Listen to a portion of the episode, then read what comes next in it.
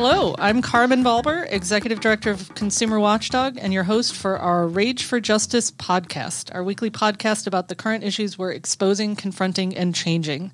Uh, I want to talk today about the latest bombshell in the DWP overbilling uh, saga, a development that should really push City Attorney Mike Feuer to resign from his post.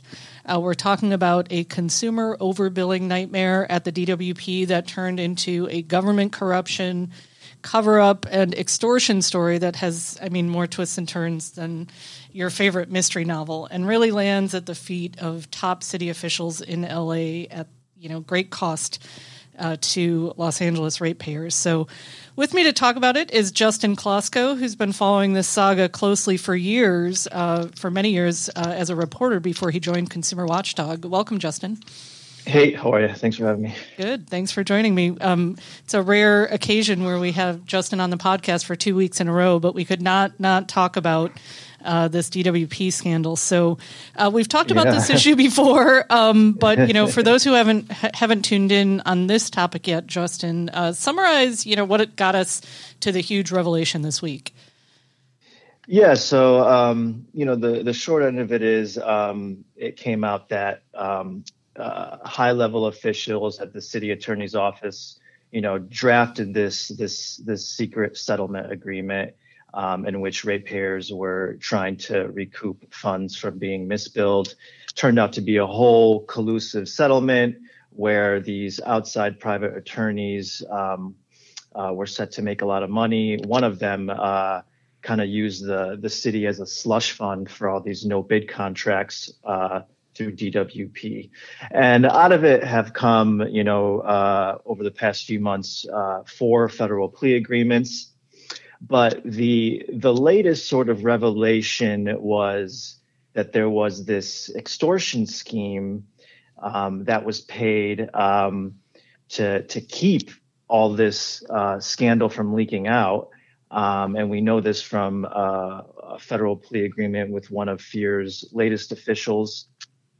And uh, he said, Thomas Peters uh, said that, you know, senior officials uh, paid paid this this so-called whistleblower close to a million dollars to keep out uh, news uh, from leaking about the litigation, and then so who senior officials was was always kind of the question, and uh, then this week um, we had this um, NBC report, uh, which which was kind of the, the most clear-eyed uh, piece of information. And basically, what the NBC report said was um, they they PRA'd uh, calendar for the date of this supposed extortion meeting when it was okayed, and the the calendar showed that that that Feuer was scheduled for this meeting in which w- this extortion scheme was talked about. Um, so that's yeah, that's pretty pretty bad. Looks pretty bad. Looks pretty bad. So we had um, this week. Uh, Tom Peters, the top mm-hmm. official mm-hmm. in the city attorney's office, who you mentioned, um, mm-hmm. he pled guilty in court this mm-hmm. week. And mm-hmm. a part of that plea uh, was the allegation that Mike Feuer was in the room when this extortion deal was approved, correct?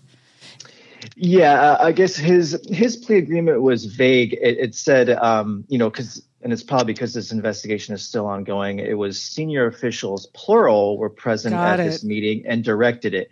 But you do have the other former Feuer, Feuer attorney, Paul Paradis, who also um, has pled guilty to taking kickbacks, and he got even more specific. He was saying, you know, in an ethics complaint with the with uh, that that yeah, Feuer okayed it. Um, that Feuer knew about this. Yeah, not, you know, um, not only that Feuer knew about what was going on in his watch in DWP, but that he was in the room and greenlit this extortion scheme. Um, so that that's pretty big. Uh, and so you have kind of you know two former officials who are saying the city the city was in on you know directing a an extortion scheme. Um, well, yeah, and so that's why you've you've clarified this for me. That's why this Public mm-hmm. Records Act request uh, and the mm-hmm. calendar entry that was uncovered by NBC is such a smoking gun because um, if I'm remembering correctly, eh, well, mm-hmm. I know mm-hmm. at least a part of it I'm remembering mm-hmm. correctly. Mike Feuer has denied and denied and denied for years knowing anything about this scheme, and what this calendar entry does is puts him in the room on the day that the extortion attempt was made or that the extortion deal was approved and mm-hmm.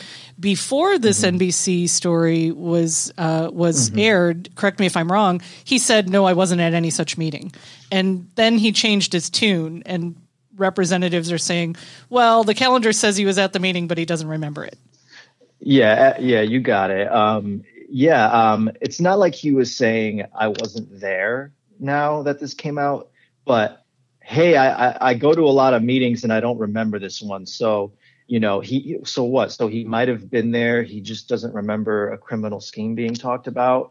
Tough to um, believe. Yeah. And, you know, it's like, what else are we supposed to believe? Um, um, with a lawsuit that uh, was a very big deal for his office.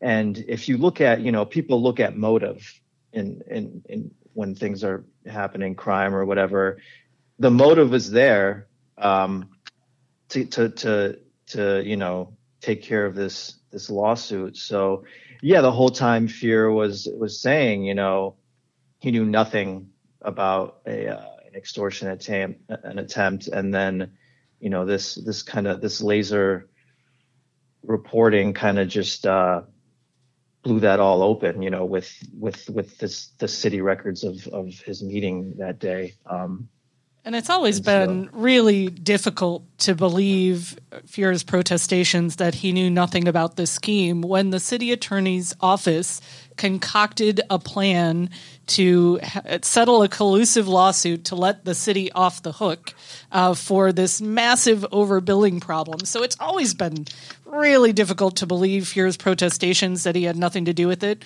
as if the city attorneys in his office concocted this wild scheme without his knowledge. But you know, this this PRA and him being in the room when the extortion attempt was approved makes it impossible uh, to think yeah. he didn't know.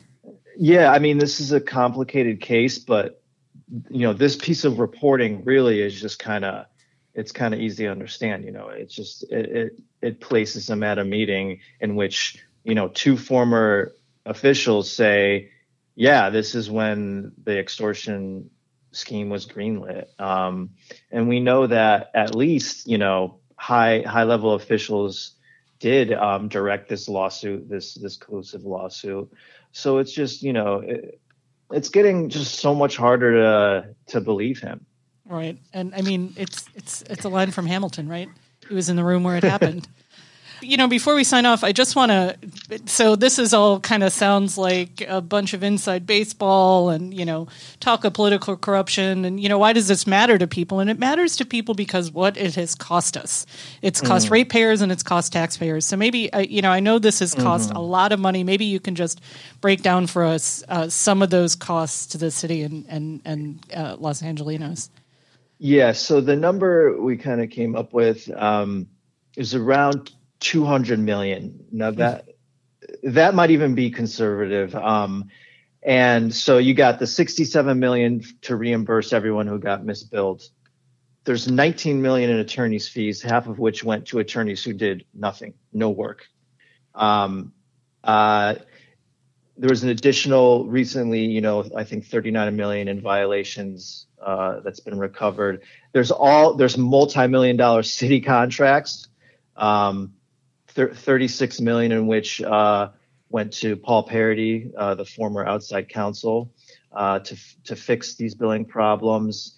You got 177k for Feuer's internal investigation, where nobody was interviewed, um, and then contracts kept getting greenlit by DWP for Paradis' company after it changed its name. Uh, I found some 37 million in, for an Oracle contract for remediation. No idea what happened to that. Um, and yeah, I mean, think about we don't even know how much the city is going to pay in high end attorneys fees to, to you know to, to, to take care of this. The judge sanctioned uh, the city two and a half million dollars for the way it handled this case. So, and yeah, we're on the hook for this stuff. The bills keep piling up. Well, I think there's yeah. no question uh, that we've reached the point where the buck stops at the city attorney's office. Um, this was all on his watch, and now we have him his calendar saying he was in the room uh, when the scheme was greenlit. Mm-hmm. Um, it's time for for Feuer to step down. Yeah, uh, I don't know how he can keep doing this job. So well, thanks for waiting through all of this uh, with us, Justin. Um, a big uh, revelation this week, and so I'm glad we were able to to dig through it. Um, thanks for joining me. Yeah, appreciate it. Thank you. Um, we urge, I would urge everyone to tune in uh, to the podcast next week as well, when we'll be talking about something that is uh, closely tied to this, uh, the Public Records Act. Um, it is only because of our access to public records that this uh, calendar entry was made public, and uh, there's legislation at the state level uh, coming up that would protect the Public Records Act uh, by making uh, lawmakers at the state level um, do what local officials already have to do, which is keep records for at least two years. So, um, without that Public Records Act, we wouldn't we wouldn't have the calendar entry that broke this all wide open. Um, thanks everyone for listening. Don't forget to subscribe to the podcast so it comes straight to you and you don't forget to listen. I'm Carmen Balber, and this has been the Rage for Justice Report.